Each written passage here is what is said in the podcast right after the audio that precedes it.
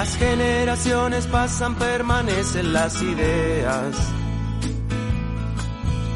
Aprendí bien tarde lo que ya no me voy a callar.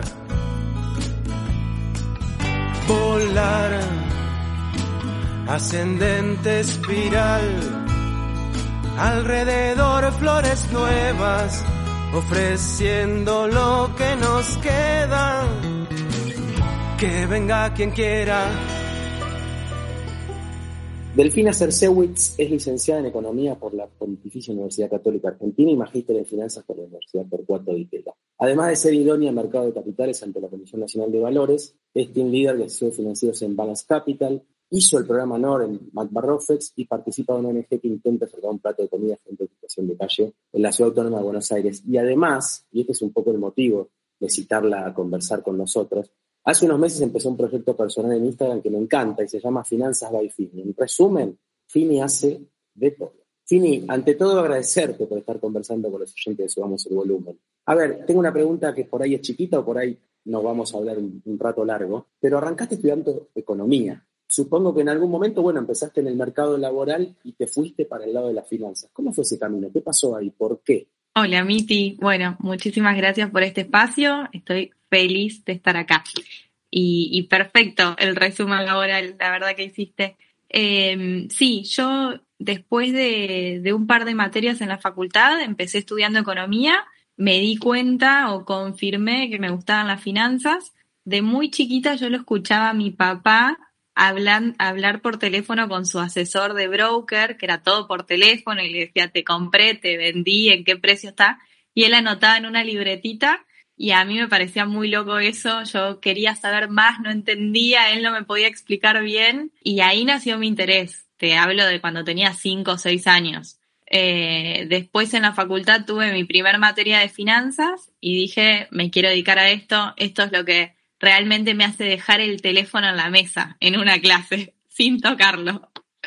Y bueno, así arranqué buscando trabajo Primero empecé en el City, en el banco, haciendo análisis de riesgo crediticio, que eso creo que fue una base muy importante para mí, porque si bien era un laburo que a mí no me gustaba mucho hacer, veía las bases, ¿no? Lo que ganaba una empresa, lo que perdía una empresa, a qué riesgos estaba expuesta la empresa, qué le iba a pasar al crédito que tenía.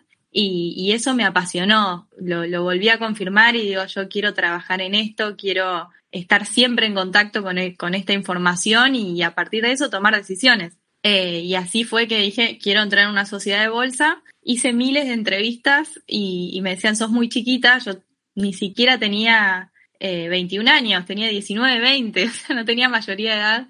Así que bueno, me costó un par de años hasta que finalmente pude, entré en un broker y bueno, y acá estoy, eh, haciendo lo que me gusta. Y dentro del, del digamos, está bien, asesor financiero por ahí es un término que queda muy grande, sí. pero eh, digamos, ¿qué, ¿qué, es exactamente lo que haces o, qué empezaste haciendo, qué estás haciendo ahora, ¿Qué, qué, fue pasando ahí en ese camino? Yo empecé como asesora financiera de individuos, entré en un momento que estábamos muy, muy bien, los bonos cotizando sobre la par, en un momento donde todos querían invertir, así que mi mi aterrizaje, digamos, fue muy soft porque había otras condiciones de mercado y después a pesar de que las condiciones cambiaron, el mercado se agrandó mucho. Ahí es donde la empresa donde trabajo empezó a incorporar mucha gente y yo me hice team leader en pandemia.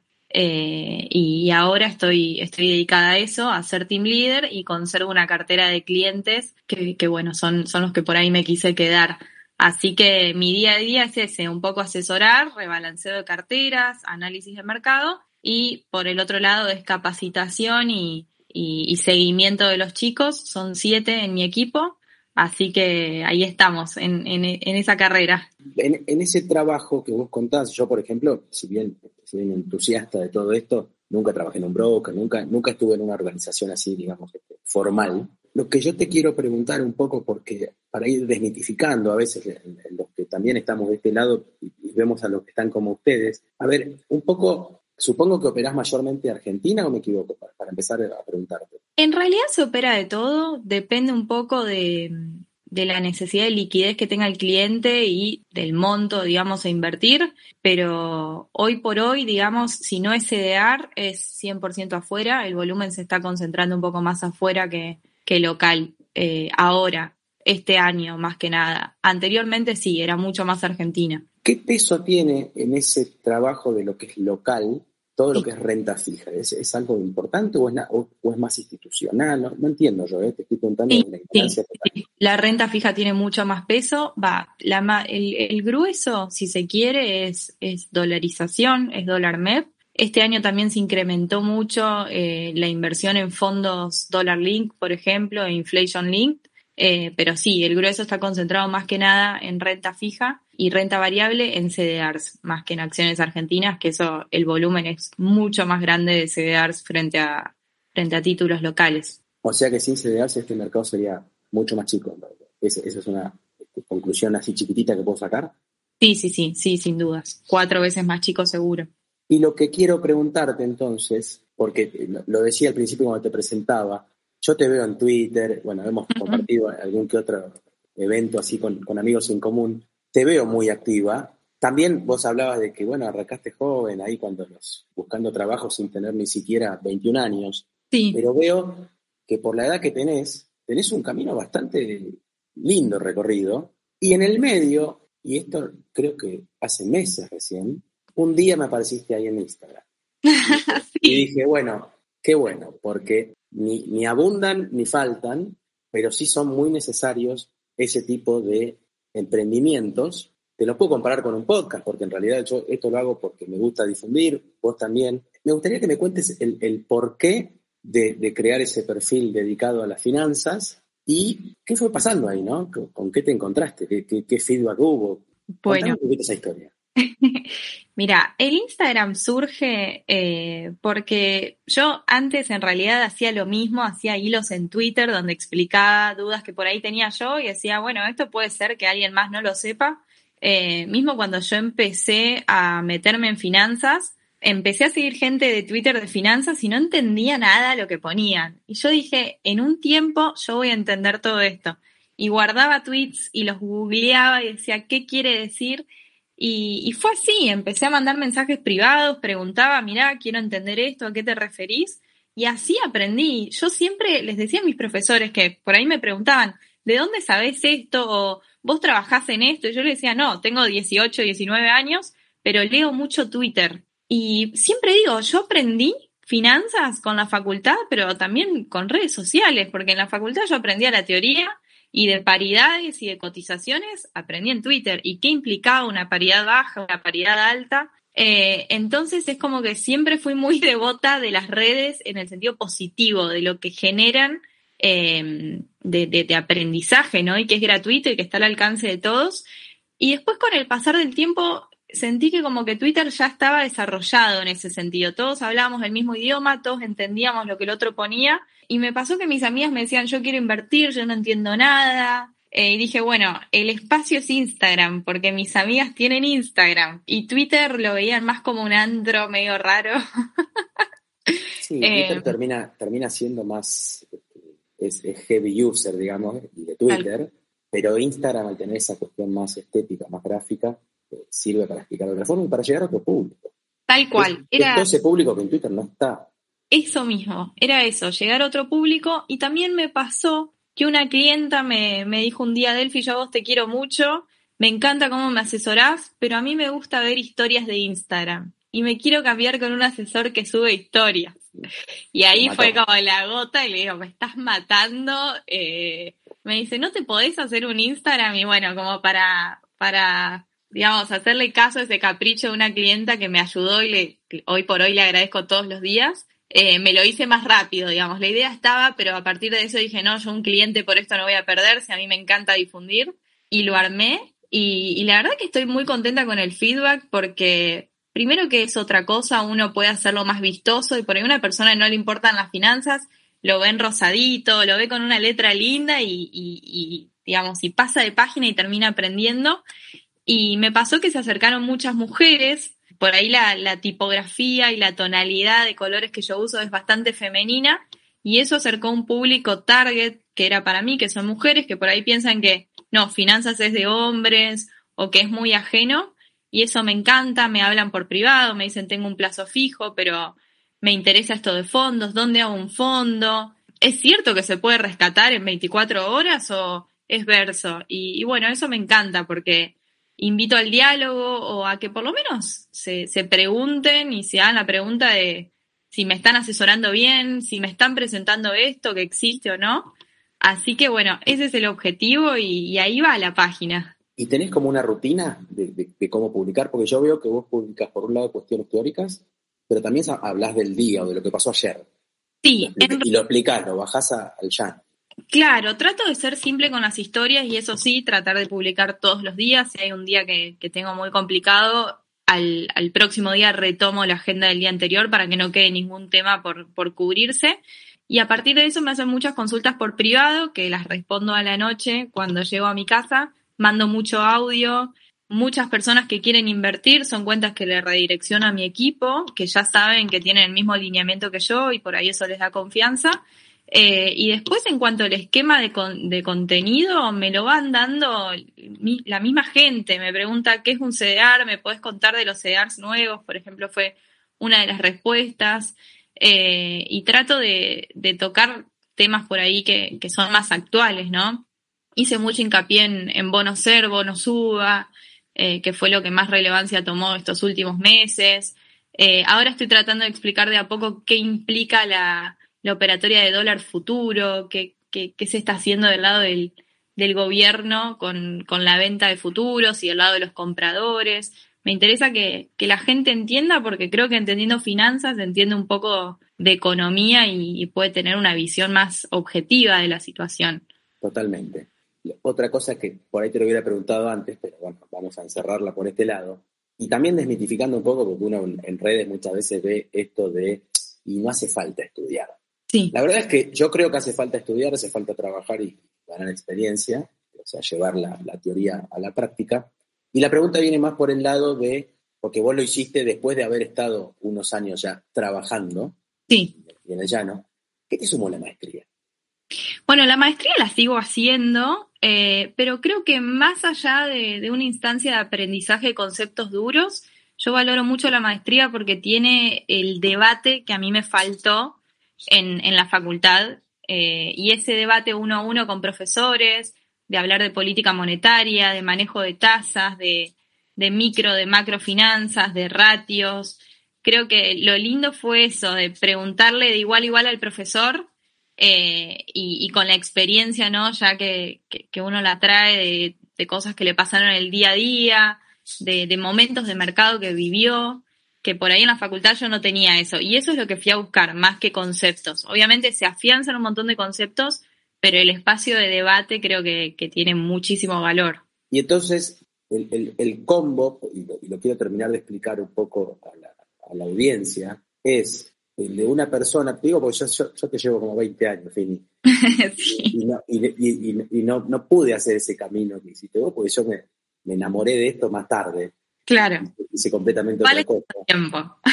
no, por supuesto, pero digo, estudiar, bueno, estudiaste economía, no, no fuiste directamente por, las finanzas, aunque son primos hermanos, trabajaste, maestría, que podría haber sido también cualquier otra especialización dentro de la finanza, pero la, maestría la engloba un poco más. Sí. Y hay una cosa que, por suerte, son, son muchos los que, los que lo hacen, que es este tema de, en tu caso Instagram y Twitter, difundir un poco y compartir lo que uno va aprendiendo y tratar de ir contagiando a los demás a que le den bola a el dinero y a él y a su propia economía y sus finanzas personales. Pero ahora te quiero preguntar un poquito más, porque en esto sabes mucho más que yo, porque estás mucho más en el día a día.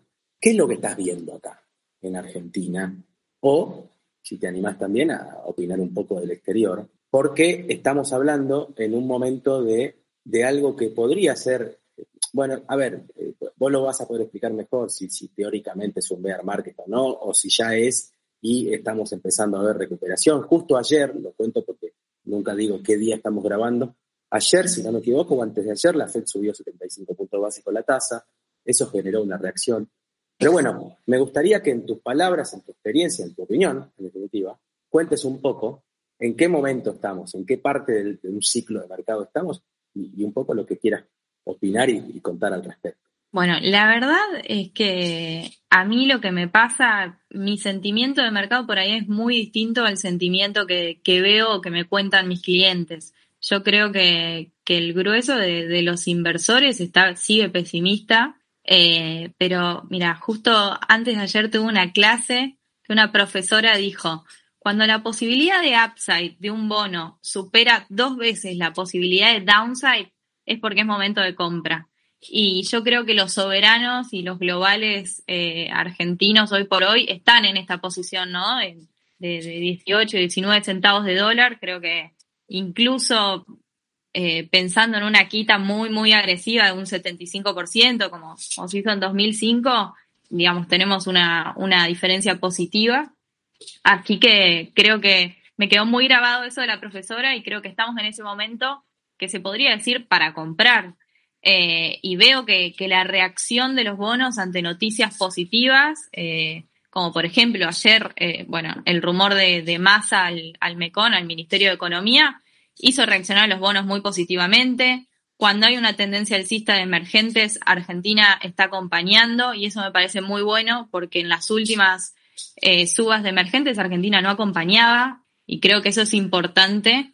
Después, bueno, el financiamiento neto positivo que, que, hoy se habló mucho también en Twitter y salió en muchas noticias, se licitaron LEDs y hubo una, una colocación de 515 mil millones. Eso para mí es muy bueno, obviamente. Es deuda, pero la contracara de la deuda es emisión y a mí me parece que en ese sentido que el mercado esté tomando esa deuda que, o que esté recibiendo bien una licitación es una noticia positiva. Creo que, que se están saneando un poco los números.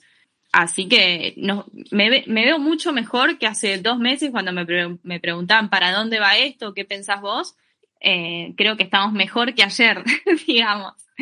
Digamos, en contexto global, si, vemos el, el y los ratios, a mí me gusta mirar que por ahí no es un indicador muy limpio, pero el ratio de price earnings del S&P, del conglomerado, digamos, de todo lo que tiene el S&P, está súper bajo, está en, en, 20, cuando en 2019 y en, en 2021 llegó a, a, estar 43. Entonces creo que también en, si ahora, digamos, la política monetaria de la Fed hace su efecto y la tasa baja un poco, las próximas decisiones de tasa bajan un poquito, creo que estamos viendo una recuperación, nos estamos recuperando. Ya que ayer la tasa haya subido 75 puntos básicos y no 100, como hubo cierta, cierta expectativa, me parece que, eso estuvo muy bien, es, fue una buena señal para los mercados, así que espero que continuemos por este sendero de, de recuperación. Ahora, en el caso de los bonos, vos hablabas de 19, 20 centavos, yo veía hace dos semanas, no más. Y no, no porque, a ver, no, quiero armar un, eh, un bardo, ni mucho menos, pero yo veía que en 24, en 25 decían, bueno, esto acá está. Es para comprar. Claro, y ahora, eh, si no me equivoco, llevamos dos días seguidos de suba por un rumor. Sí, sí. Porque sigue siendo un rumor, no es una noticia. Tal cual. Hay, hay, hay una cuestión ahí de sobrereacción y de, exageración, por decirlo de alguna manera, pero eh, todavía piano piano en el poder hablar de, horizontes más largos, ¿no? Todavía sí, sí, por lo menos yo digo, ¿no? Yo, de vuelta, yo te, hablo más de una cuestión de, sentimiento del mercado y de, en general, porque yo no te hago ni un ratio, ni te miro un número, ni nada. Eso lo haces vos todos los días, o los mirás. Sí, sí, eh, los miro, no los hago, pero los miro, sí.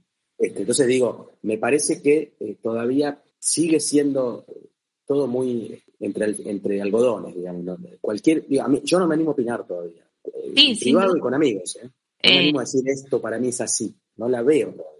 Obviamente, no, que un bono soberano, eh, ya digamos que, que venga de, de, una reestructuración o, o un país que, que, intentó reestructurar para sanear su sendero, valga menos, por ejemplo, que un bono venezolano, que la gente pasa hambre, digamos que el PIB per cápita es muy bajo, es grave, digamos. Eh, obviamente puede seguir cayendo. Yo lo que veo es que ahora sí, en este momento, el potencial de upside de suba es mucho mayor al de baja. Eh, pero obviamente puede seguir cayendo y en ese sentido, eh, la recomendación siempre va a ser, digamos, tener una posición que te permita dormir.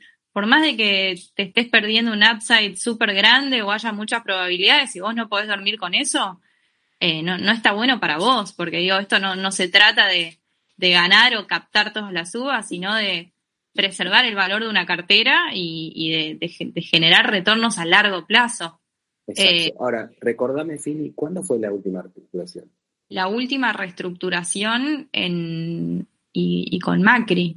Bueno, porque lo que digo es, yo que no soy de los bonos, no, vengo de ese palo, no, no invierto en eso, pero digo, cuando hablamos de, precios de 19 centavos, por ejemplo, vos hablas desde el lado del mercado de capitales, yo lo entiendo, está buenísimo, pero en realidad ese precio está demostrando toda una política económica. Obviamente, sí, sí, sí, está terriblemente. A ver, pasa que hay un efecto. Exacto, y hay un efecto anclaje. Yo lo miro con mis clientes que compraron el AY24 hace mil años, lo compraron sobre la par, eh, que, que, es muy difícil explicarles que el mercado hoy no preisea que vayan a pagar en 2030 o en 2000 eh, 35 el 100%, o sea, explicarles que ese valor residual, eh, digamos, el, valor técnico no va a ser el, el 100% pagado, eh, el valor de repago, es muy difícil.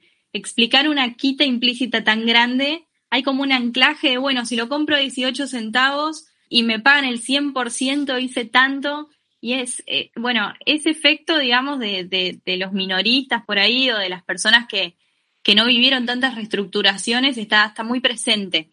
Eh, pero obviamente uno le explica que el mercado está prediciendo otra cosa, que si el bono vale 18, 19, 20 centavos de dólar, es porque se está incluyendo una quita muy importante eh, y que no va a ser pagado en el 100%.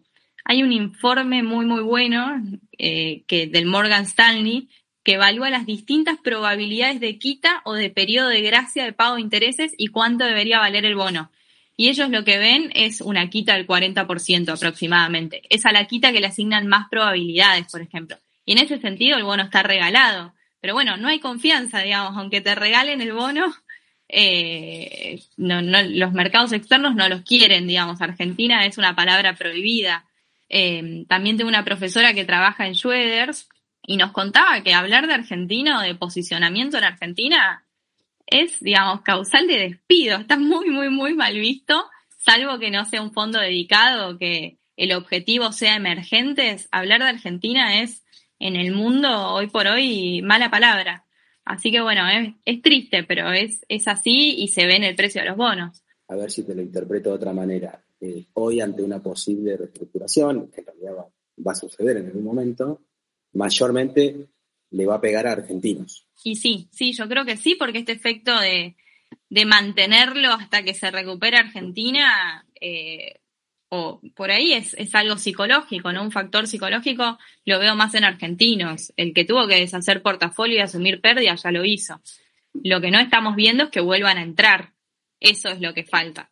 Y llevándolo bien al, llano, para, el que por ahí no entiende mucho, entre yo, que vuelvan a entrar significa estás diciendo que no vuelvan a entrar capitales del exterior, o sea, que no vuelvan a entrar dólares financieros a la Argentina de, no residentes, digamos. Exactamente. Este, así que, lamentablemente está complicado. Ahora, eh, lo que yo también quería preguntarte un poco es que nos cuentes, porque no, no se ha hablado en este podcast en particular, no se ha hablado nunca, pero veo que vos lo tenés claro por tu trabajo, es cómo es esto de los CDRs, ¿en qué sentido? Eh, esto fue algo que no, tiene mucho tiempo el CDR en Argentina, ¿no?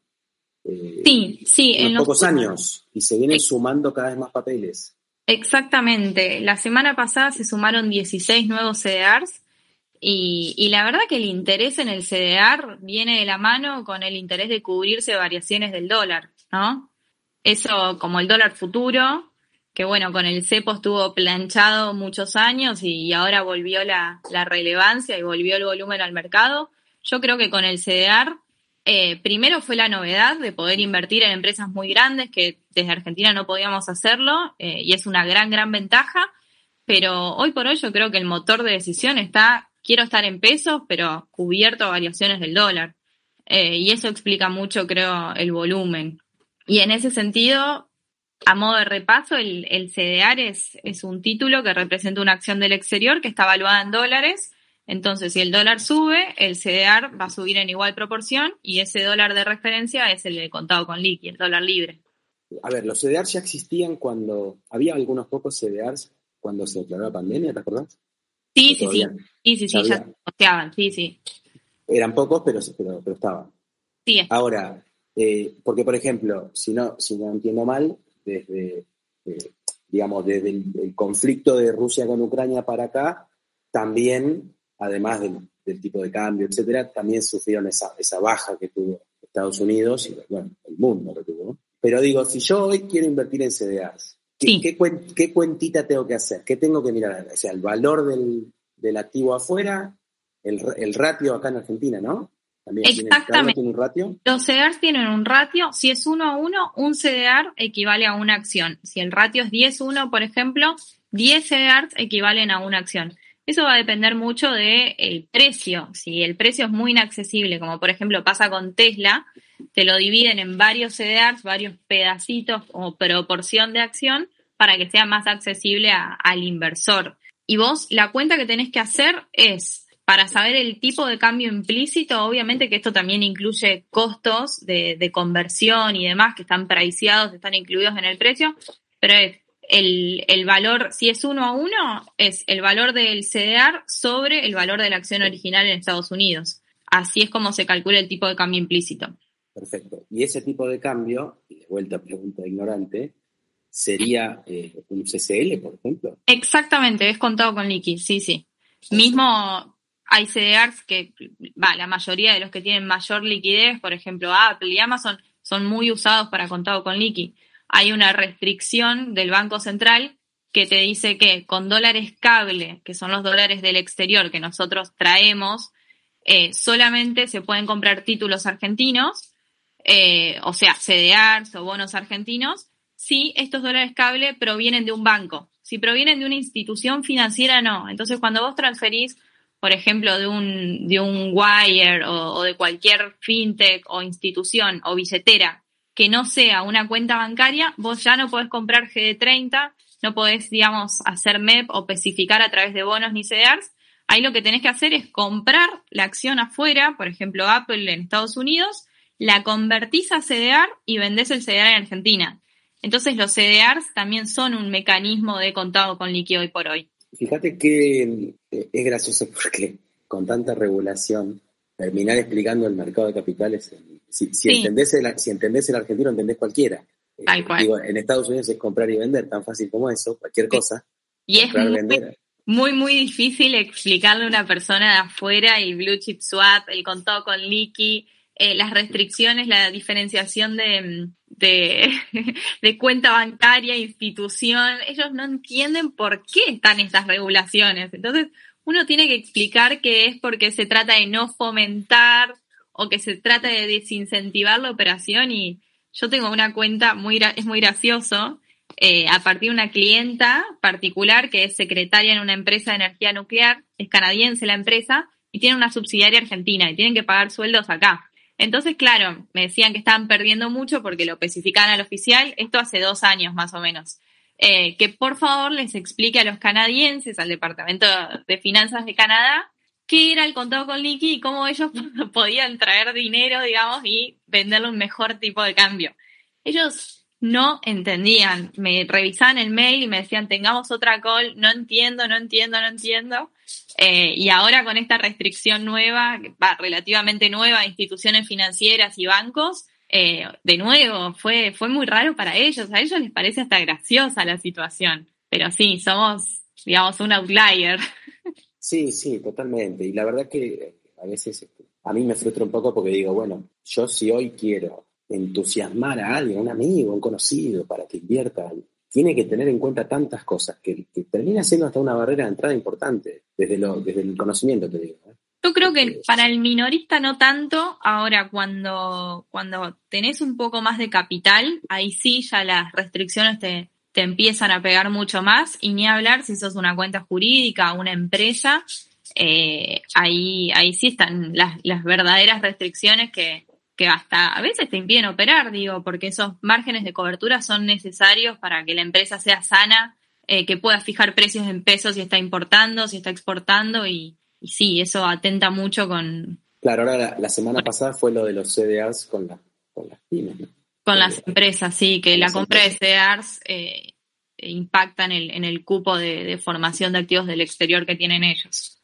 Gran lío, gran lío. Otra cosa que quería preguntarte, me ha, pasado entrevistar a, chicos de tu edad, digamos, y, yo los veo como, como esa nueva camada, ¿no? Que el día de mañana ustedes van a estar, no te digo en la tele, porque no sé si va a existir la tele, pero, pero, pero, van a estar eh, siendo invitados a explicar cosas, vos y muchos más. Este, y yo lo que, lo que te quiero preguntar un poco también para el que por ahí está pensando en meterse en esto, o está, pero está ahí en un back office eh, o, tapadito, Digo, vos ves en, este mercado y a través de las redes también, porque es, la forma en que haces networking, qué sé yo, con tus colegas, ¿no? Y, las generaciones que están arriba de ustedes en, las sociedades de bolsas, ¿ves, como un ambiente así de ir, por un lado, sí, se tiene que ir modernizando porque la tecnología hace que, todos nos tengamos que ir modernizando, pero ves ahí como oportunidades de, que los jóvenes, como ustedes, vayan tomando otros, otros papeles ahí adentro, otros, otros roles y ir, tomando la iniciativa, porque en definitiva ustedes son los que, además de saber, eh, tienen para largo, digamos. ¿Qué, estás viendo? ¿Vos te, referís al, mercado laboral, financiero? Al, laboral, al financiero, al, cómo vos, te lo digo de otra manera, hace 30, 40 años, una chica de tu edad no estaba hablando para los demás. Eh, claro. Le decían, no, vos tenés que aprender todavía. no importaba si sabía montón, pero era chiquito. Claro, lo claro. así en, confianza, ¿no? Y ahora veo, porque los he entrevistado, veo un montón de, una camada ahí de los veintipico que se nota que además de saber, tienen esa habilidad para mostrarse, en algún sentido. Claro. Para mostrarse. Y lo que yo te pregunto, porque yo la última vez que fui a una sociedad de bolsa física, presencialmente, por conocidos, y que yo, fue hace 10 años, y no era el ambiente de ahora. Era mucho más formal, si se quiere. Claro, claro, eh, claro. entonces la pregunta es, ¿qué estás viendo vos ¿Cómo lo ves? ¿Te está pasando que, empezás a ver a gente adentro de Balance, por ejemplo, muy joven, ya con, cargos altos, que lo dejen hacer? ¿Qué, cómo está el mercado? Sí, yo creo que más allá de, que digamos, de que la tecnología está avanzando a, pasos agigantados y que desplace muchos puestos tal vez más que nada operativos, creo que, que el análisis de una persona nunca va a ser reemplazable y también la relación de confianza de un cliente con el asesor que te cuenta para qué quiere usar esos ahorros, eh, más allá del plazo que lo, pones, lo podés poner en un clic y te salen recomendaciones automáticas.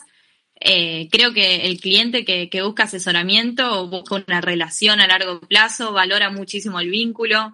Yo tengo clientes que son amigos, eh, que, por ahí les mando un audio y me dicen, de noto rara, ¿te pasó algo? O sea, en la voz me notan si estoy angustiada, si estoy contenta, eh, comparto cosas de mi vida personal y creo que eso no se va a perder nunca y es lo que a mí me encanta del mercado.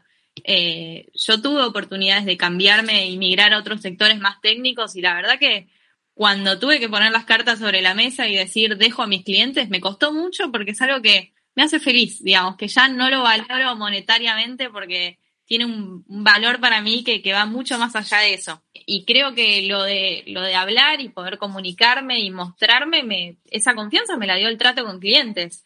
El intercambio que muchas veces me ha tocado un cliente que eh, sabía más que yo y me dijo, no, mira, acá la estás errando porque yo me dedico a esto, analizo este sector y esta industria y este ratio no es eficiente. Eficiencia es tal número. Y ahí tenía que decirle, bueno, pasame a ver, mostrame, quiero aprender con vos y, digo, antes se castigaba mucho más al que se confundía. Y a mí me parece que, bueno, que estamos en una lucha, ¿no? Contra eso. Yo el otro día veía en Twitter que un chico puso, hice mi primer plazo fijo, obviamente con una tasa malísima, y todos se le burlaban, levantaban el tweet y, le ponían, jaja, y este piensa que ganó. Yo le hablé, le comenté abajo y le puse, hola, sabé que hay plazo fijo suba, que te podés atar inflación y por ahí sacas un poquito más, o fondos que ni siquiera inmovilizás el capital háblame por Instagram y, te ayudo.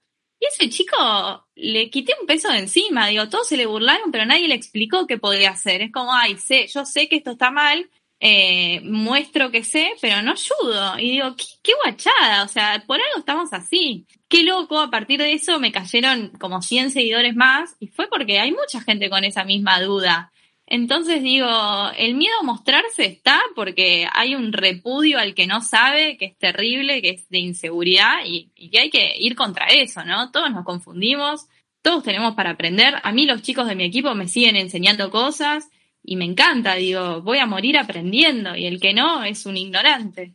Sí, tenés razón. Twitter, bueno, supongo que Instagram también en otros ámbitos, por lo menos, pero Twitter es muy cruel a veces porque, pero pasa lo que pasa en todas las redes también, que es que nos terminamos como tabicando entre los que creemos que sabemos y nos alimentamos el ego y, no, y no salimos a decir, bueno, che, para, porque acá hay todo otro anillo que nos rodea que no sabe, que puede le da vergüenza preguntar y que en vez de ayudar nos regodeamos. Bueno, es, es un poco lo que estás contando vos. Tal cual. La, la, verdad es que no está bueno. Pero hay otra pregunta que quiero hacerte, muy joven. Hablabas, igual te voy a hacer un, pequeño paréntesis, porque dijiste algo que a mí me parece muy, muy interesante respecto de tus clientes. Yo trabajo también en una empresa que asesoramos y yo, eh, entre otras cosas, me encargo del onboarding, ¿no? De un nuevo cliente, que es cuando más me reúno yo o más interactúo. Y yo siempre le digo, mira, le digo, si en cinco años no, no, seguimos conversando, significa no solo que te fuiste, sino que esto no funcionó, porque yo voy a largo plazo, voy a, la, a esto de en el buen sentido y profesionalmente hablando, encariñarme con el otro y, que sea este, mutuo, porque eh, acá no estamos para, ver si mañana subió o bajó, si podemos hacer este, la épica, sino que estamos para lo que decías vos, resguardar el valor de, los ahorros, eh, el largo plazo, la planificación financiera, etcétera, etcétera. Entonces, eh, la verdad que suscribo mucho a lo que decís vos y que de, alguna manera se van tejiendo relaciones personales que funcionan también como un, un, anclaje para uno en el lugar donde está laburando, ¿no? En el sentido de decir, bueno, no todo es me voy a hacer otra cosa, ¿eh? sino que en el medio hay un montón de cuestiones de, relaciones personales que se van tejiendo y que nos hacen sentirnos cómodos. Pero lo que te quiero preguntar, porque yo sí sé dónde me veo, que es en una playa, mentira, pero vos, ¿dónde te ves en 10 años? En el mercado ¿Hay algún objetivo ahí para adelante que vos estás de a poquito construyendo? ¿Todavía lo estás buscando? No sé, ¿eh? pregunta recontra abierta. Yo, mira, la verdad que no, no tengo así un esquema de decir, bueno, en 10 años estoy en tal lugar. Eh, me pasó mucho que desde muy chica, yo soy de Entre Ríos, de Concordia, eh, teníamos un, por ahí un plan de vida muy marcado que era terminar el colegio, irte a Buenos Aires o irte a Rosario, irte a Córdoba, estudiar, terminar y trabajar o volverte, tener hijos. Y a mí me pasó que yo llegué, me puse a estudiar enseguida, con 17 años arranqué la carrera, terminé la carrera y dije, hago una maestría, termino la maestría y sigo y digo, ahora como que me replanteé eso, la pandemia me hizo replantearme mucho y, más que por ahí el, prestigio o, el desarrollo profesional, busco la felicidad. Eh, y en esa felicidad obviamente está el desarrollo profesional porque a mí me apasiona lo que hago, sé que va a estar en finanzas mi desarrollo, pero no sé dónde, digamos. Eh, me pasó esto de que tuve que decidir entre un puesto tal vez de, de management de equipo y un puesto técnico y, en este momento de mi vida elegí manejar un equipo porque me gusta capacitar, me gusta difundir y sentía que me faltaba por, por aprender en ese rol. De hecho, me, costó un montón al principio, hoy por hoy ya el equipo está mucho más aceitado y ya está consolidado y lo estoy, estoy en la etapa de disfrute, eh, pero aprendí un montón de eso y bueno, creo que donde, donde haya una propuesta que para mí represente un desafío de algo que me siento incómoda, que no entiendo o que creo que me falta, eso es lo que voy a, lo que voy a tomar. Creo que ya lo dijimos, yo por ahí quería resguardar el nombre del broker, pero bueno, yo estoy en Balance y me pasa que en Balance siempre que propongo algo soy escuchada y la puerta se me abre, esté en otro sector o, o, o no, no, que no, que no tiene que ver con mi área. Por ejemplo, ahora estoy encargada de, de algunas charlas de University, que hacemos eh, charlas a empresas, a colegios. Eh, en agosto voy a estar dando una capacitación abierta a todos los clientes de la empresa sobre alternativas de inversión. Entonces es muy flexible el rol, porque no es solo trato con clientes o manejo de, una cartera o manejo de un equipo, sino que lo que a uno le interesa y, por ahí se quiere probar, Balance te da ese espacio. Eh, así que bueno, como recomendación a, todos los que quieren entrar a laburar en finanzas, creo que el mercado creció mucho y va a seguir creciendo mucho más. Así que que se animen porque hay lugar para todos y, creo que cuanto más, cuantos más seamos, eh, mejor va a funcionar el mercado.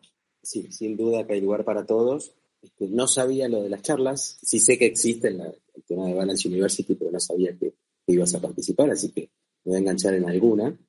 bueno. Eh, pero me, gusta un poco lo que decís y, es algo que yo van como... Mira, Twitter me abrió la cabeza en relacionarme en el día a día con gente más joven. Y uno tiene que... Este, a mí me dicen el abuelo, algunos chicos.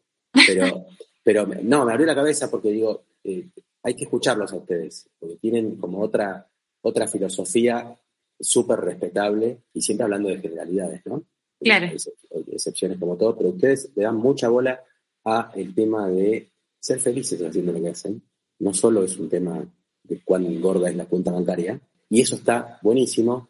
Y también, eh, mientras te escuchaba, pensaba en algo que yo tengo para más adelante como un deseo y te reveo a vos también ahí, es el tema de la, educación financiera cuando termine siendo una materia en secundario, porque va a serlo, y va a serlo más, pronto que tarde. Pero digo, ahí hay también una te, pica algo social, no, te importa, no te importa un carajo lo que te pasa a los demás, todo lo contrario, y, eh, estás haciendo algo con eso.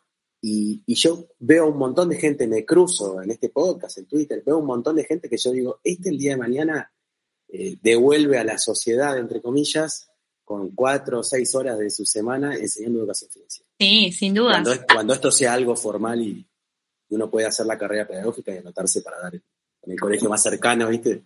A, un secundario. Es que ojalá que terminemos todos los que podamos por ese lado, porque también ahí hay un lugar enorme y un camino, este, un camino, no, un, espacio para ocupar gigante. Eh, y lo engancho con lo que decías hace dos minutos, que también el, mercado de capitales, hoy más que nunca, hay un montón de lugar también. Hay un montón de lugar para que se vayan animando y a, entrar y, y, hacer carrera. Fini, no me quiero extender más. Eh, me encantó hablar con vos. Cuando yo publique esto, voy a poner este, tu, perfil de Instagram, que me parece súper interesante y que si bien, déjame decirlo a mí, eh, los colores, la gráfica, qué sé yo, van más para el lado femenino, el contenido es completamente unisex, así que lo recomiendo a todos y, después lo voy, a, lo voy a cuando publiquemos esto. Te agradezco un montón por tu tiempo, siempre es lindo conversar con vos. Bueno, muchísimas gracias Juanma y sí, espero que nos, nos encontremos en un espacio más de educación financiera. A mí me encanta y es un placer. Ojalá. Nos vemos, Fini. Gracias, por todo. Beso grande. Chao, chao. Chao, chao.